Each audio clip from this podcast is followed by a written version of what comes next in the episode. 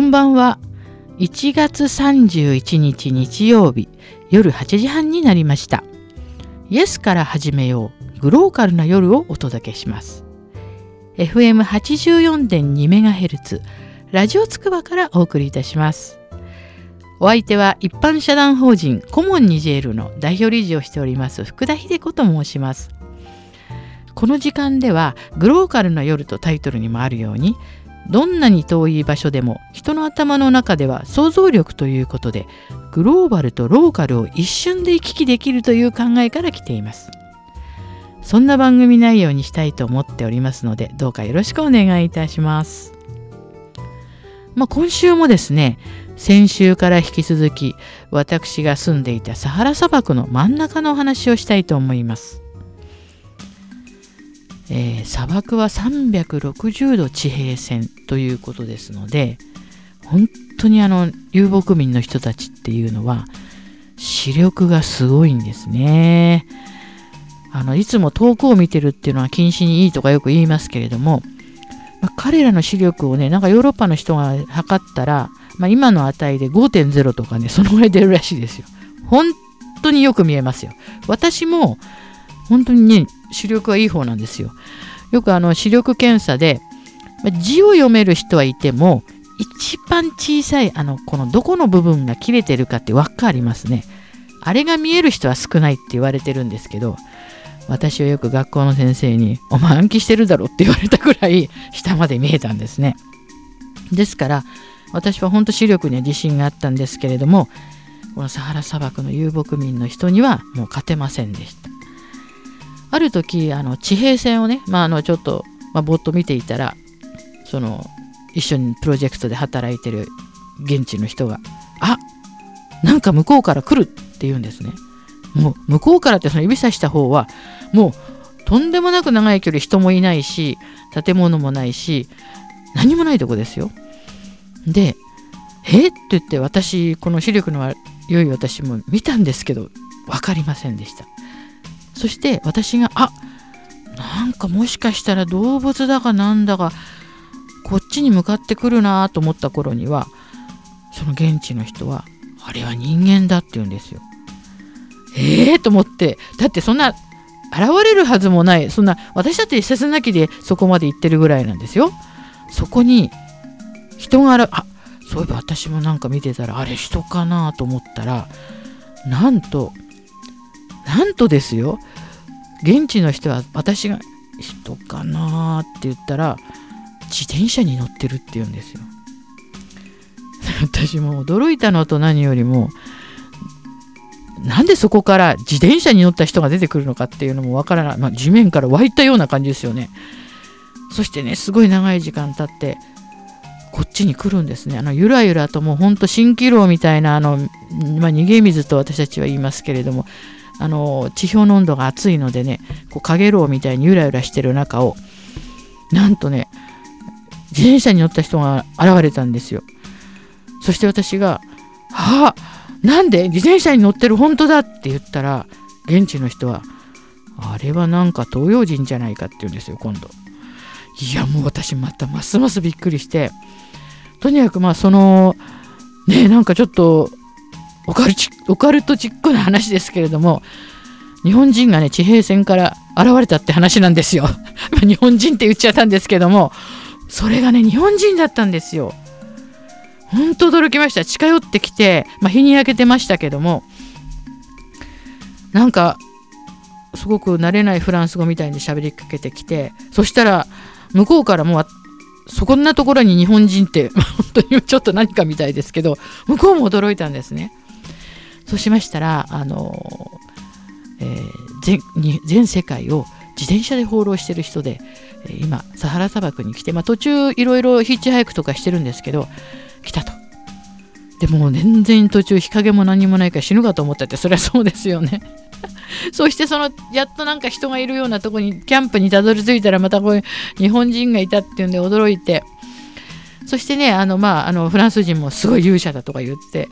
もうあのまあしばらくねちょっとプロジェクトに滞在していってまたあの旅に出るんですけれども、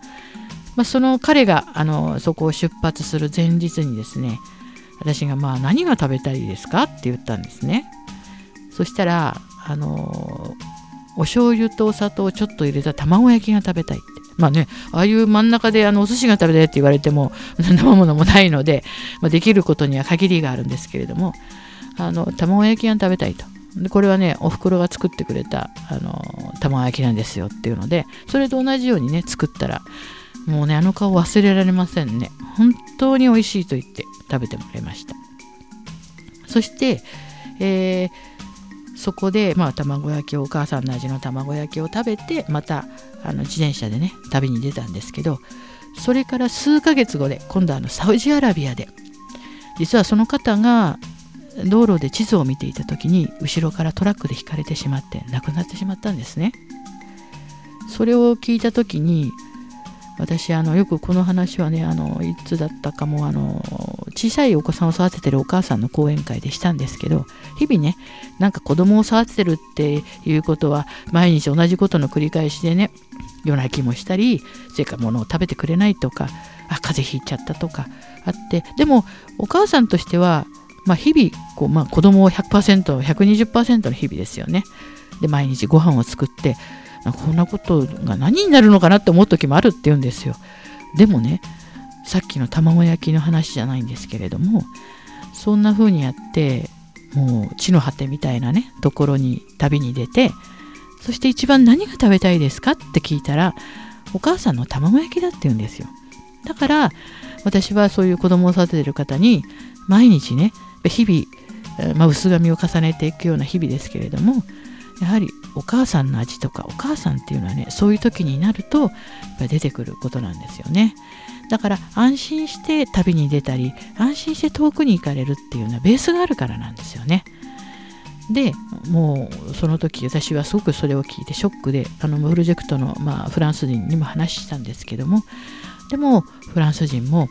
いや彼のした勇気のあるこのあの旅はね自転車で旅をするなんていうことはきっとあの彼ももうあの、ま、亡くなったのは不本意だけれども自分のやりたいことをしてきっとすごくね達成感はあったと思うって話をみんなでしたんですね。で私もこうして自分の、まあ、こういう長い年月だと30年以上経ってますけど彼のことは覚えてますしこうして私は彼の話をあのいろんなとこでしていきたいなと思ったりしてるんですね。ですからあのサハラ砂漠に行った時に私は本当にたくさんのいろんなことをねあの何もない360度地平線のとこだと思って行ったんですけれどもあのいろんなことを経験しました。だからあの何もないところだけど宝石箱のようなイメージが本当はありますね。あのそこから車で30分ぐらい行くとアイル山地というまああの岩山があるんですけどそこにはねもう何千年も前の祝いがあるんですね。あのキリンとか象とか。ということは、まあ、今は砂漠ですけれどもその祝いを書かれた何千年も前はそこはサバンナだったっていうことですね。動物もいて最初から今のサハラ砂漠のように砂漠ではなかったということですね。そういうところのその祝いとか見ているとまあもう何千年も前のことなのにでも前は別周りは別にビルが建ったりしてるわけではないですからなんか昔の人とも話ができるような感覚に陥ったりしますね。そしてあの、えー、まあ、砂嵐もね毎日来るんですよね時期になると。まあこれがもうねあの本当にね目を開けていられないぐらいのすごい、砂が舞ってサハラ砂漠の砂っていうのはとんがってますからね割と。痛いんですね結構当たると。であの地平線のいつも来る方向にまあうん4月5月5月ぐらいからかな始まるのは。なんかね抹茶色のね青い空の中にマッシュルームみたいな茶色のポコっていうこうなんかちょうどマッシュルームみたいのが現れるんですよ。でそれがどんどんもくもくもくもく大きくなってってそうするとも自分の真上に来ると空がはっきり半分に分かれるんですね。そしてゴーって音とともにねもう目が開けてられないぐらいのもう砂嵐が来るわけですよ。これがですねまたあのバーッと自分のとこ通り過ぎるとまたさっきとは逆にどんどんどんどんマッシュルームが小さくなっていってまあ、地平線にやがて消えてしまうっていうもうなんかね CG の世界のようなところに参ったんですけどねそしてあの先週話したあの星空がすごいっていう話なんですけど夜にこの砂嵐に遭遇しますとカーテンを引いたようにねこの星空が隠れていく。それは恐ろしいですよ。あの方向もわからなくなりますからね。そしてあの砂嵐がバーッと去っていくんですけど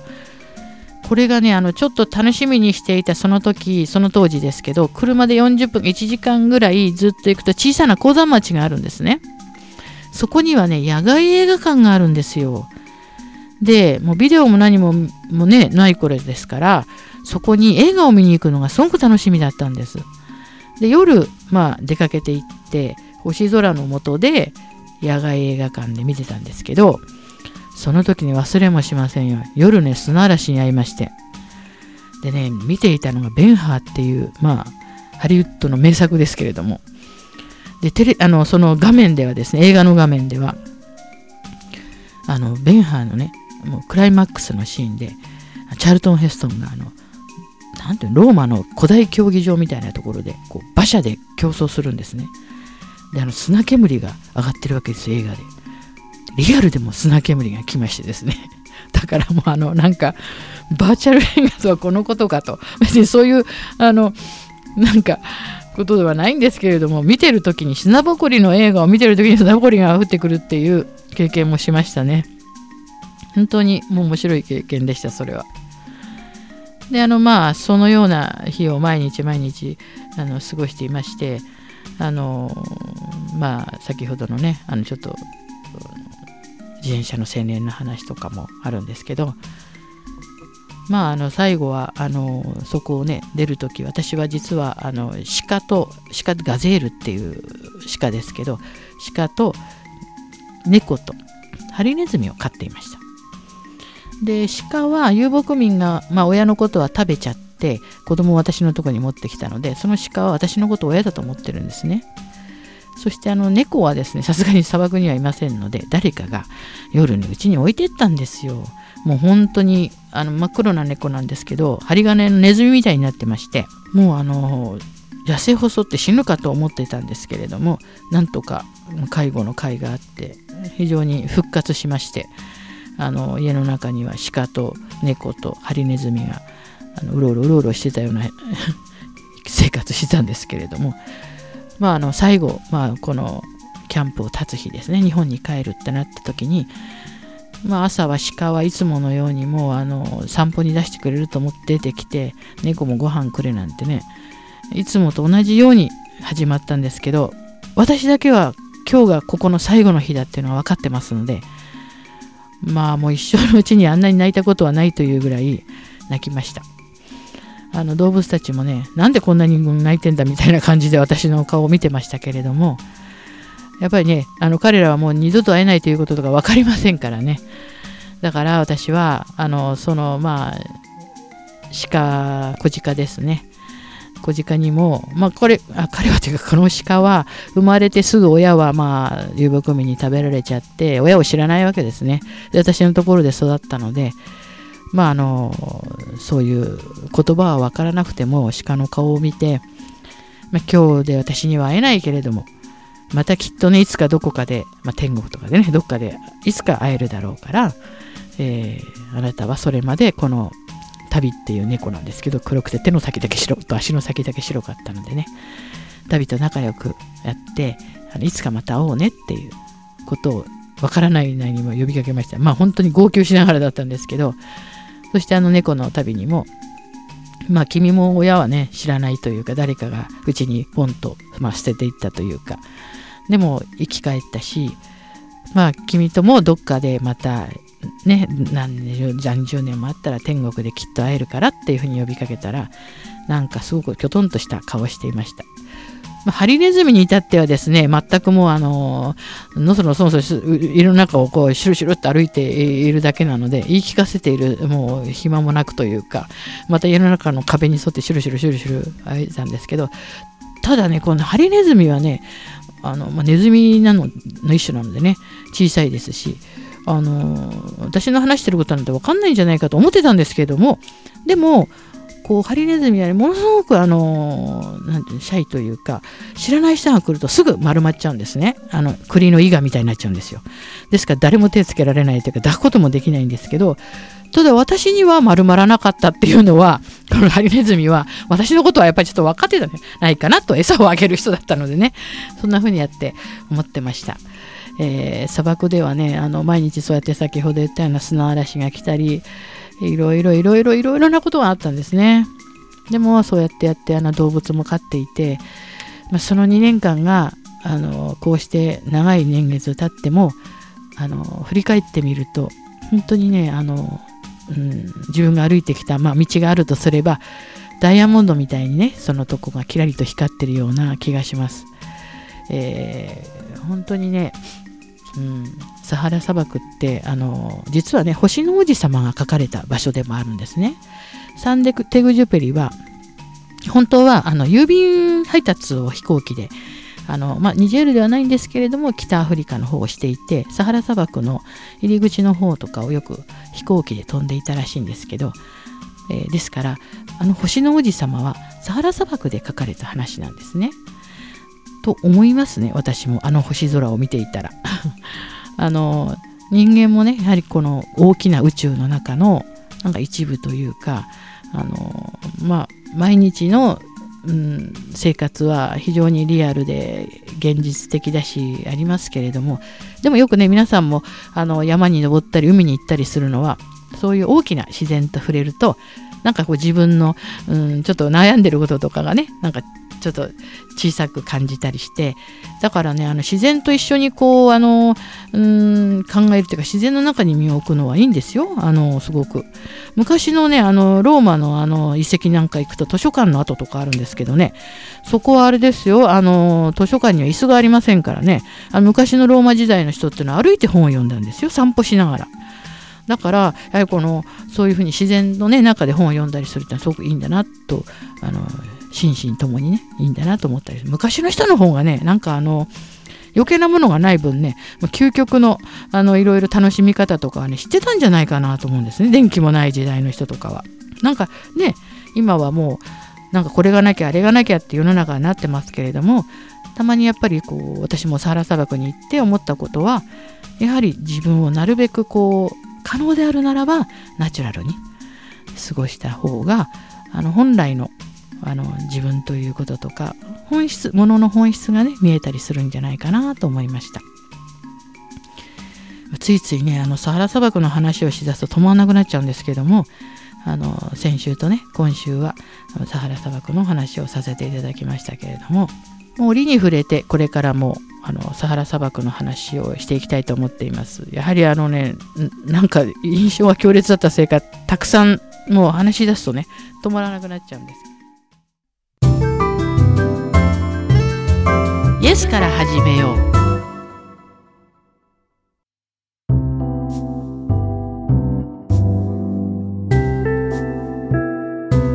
まあ、あの今日はあのサハラ砂漠の話がほとんどだったんですけれども私もあの実はね下町の向島というところの生まれも育ちもそうなんですね。であの親もまあ何代目かなんですけれどもまあ私の父なんかはまあ本当にこう下町のおじさんでしてね。よくあのこれすごく誤解を受けると困るんですけれども私が言ったんじゃないですよ。私が言ったんじゃなくてよく父親がお前な、青山あたりのな、町内会なんかな、脱皮はやめましょうって回覧板回ってんだぞとか言ってたんですね。これこれは非常にあの、脱皮はやめましょうっていうのは、あの、非常にいろんな人を敵に回す可能性があるような内容なんですけど、私が言ったんじゃないですよ。これ父親ですよ。それ、それを言って育て、育てられたものですから、まあ、うちの父なんかはこの向島という、まあ、江戸時代でも人が来てたようなとこですけれどもそういうとこ非常に愛着があってあの私はよくリブゴーシュとか言ってますけど 隅田川の。リブゴーシュあのサガンよくねリブゴーシュあのサンジェルマンとかパリで言うんですけど左の岸ですね。あのサガンリブゴーシュあの向島とか言ってあの向こうの、えー、山手の方はリブドワットとか言ってましたけれどもウガンですね。だからあのまあうちの父まあ何でも父のせいにするみたいですごいなんか恥ずかしいんですけど父はあのだからな世田谷なんかはなもう農道がそのまま道になってだろうとか言うんですよね。だからなんかもうあの向島世界の中心説じゃないんですけど、もうそういう風な親に育てられましたから、今でもね、都心に行くときは必ずね、向島インターから降りないと道がわかんないんですよね、車で。すべてが向島から始まってるっていう感じなんですね。まあ、向島はあの花町もありましてあの芸者さんたちとかねいてですから唯一女みこしとかあってあのまあほんと艶っぽいあの芸者さんたちがあの担いでるおみこしがあってうちの母親があれだけはもうとにかくもうあの一緒になって担いでくれるなって言われてしまったんですけど、まあ、内緒にして担いでましたけどもあもうとにかく今でもねお祭りが好きで、うん、三社祭りもね神田祭りも可能であれば行っております。あの皆さんね三社祭りって浅草のあの浅草寺ってあるんですけど浅草寺の祭りじゃないですよあれは。浅草寺のよく見てください。隣に三社様っていうあのみんなが呼んでいる浅草神社っていうのがありますのでね。そこの祭りですからね。あのおみこしが出ますので。昔は宮入りもあのみんなあのすごく朝早くからありだしたし宮宮出しもですね。宮入りは最後ですね。あのあんな今はもうバリケードですからね。なんであんな警戒厳重になっちゃったのか本当わからないんですけどももうあのちょっとね味気ないあの感じになってしまいましたね。まあちょっと怪我人とかが出ないようにということなのかもしれないですけど今全体にあのお祭りが非常にこう警察の方にあの非常にこう統制されるようになってきたのはちょっと悲しいことですけれども浅草の三社祭りの実はねおみこしがね一宮っていう、まあ、上に鳳凰がついてるのが一宮で一番大きいおみこしなんですけどなんとね私がパリにいた時にね日本ウィーク日本週間でねどうやって運んだのかわからないんですけどもパリを練り歩いたことがあるんですよ。で私はその時パリ時代は非常に子育てでねなんかこういろいろいろいろ毎日大変だなと思っていたらなんとねこう私はちょっとなんかあまり日本恋しさのあまりちょっとあれ？と思ったんですけどちょうどその日は休みの日であのうちの夫子供をまあ見ていって私は買い物に出てたんですね。えそしたらあのなんかねワッシュワッシュって聞こえたような気がしてあれ？とそっちの方行ってみるとなんとねパリの街をこの私が小さい時から見ていた。三社様の一宮が練り歩いてたんですよ。おみこしが。もうフランス人なんかもねたくさん喜んで一緒になってていただいたんですけど。もうねその時は、まあ、すでにサハラ砂漠の生活も終えて、まあ、ちょうどパリで子育ての時代だったんですけど全てが吹っ飛びましてですね私はふらふらとその三社様の一宮の後をついていってしまったんですね。そうしましたらあのうちのあの夫が探しに来たらしいんです外に。そしたら近所の日本人の奥さんが「あら奥さん今ねおみこしについて向こうの方にふらふら行っちゃったわよ」とか言って。しばらく私はもう我を忘れてついていっちゃったんですけれども。本当にあれを見た時は衝撃的でしたね。なんか自分の生まれ育ったところのだってそりゃそうでしょパリの街をそんなのが練り歩いてるなんて思わないじゃないですか。いやもうねなんか本当にねあの下町とこのパリを一瞬で結ばれたまさにこれはグローカルな話のまた一つとしてお 話ししたいんですけどえー、そういうわけで私は、まあ、下町の東京の下町で生まれ育った人間なので、えー、サハラ砂漠に行くなということは本当に思いもよらなかったんですけどでもこうしてあの同じ視線でというか特に気負うこともなく あのなんか今日これからちょっとあのサハラ砂漠に行ってくるっていう感じであの私はいつでもあの行けますので その辺はだけはあの心臓に毛が生えてますけどね。はい。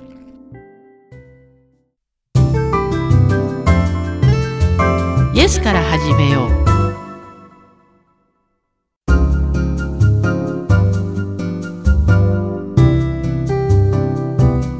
私の出身地の、まあ、ローカルな話になりますけれども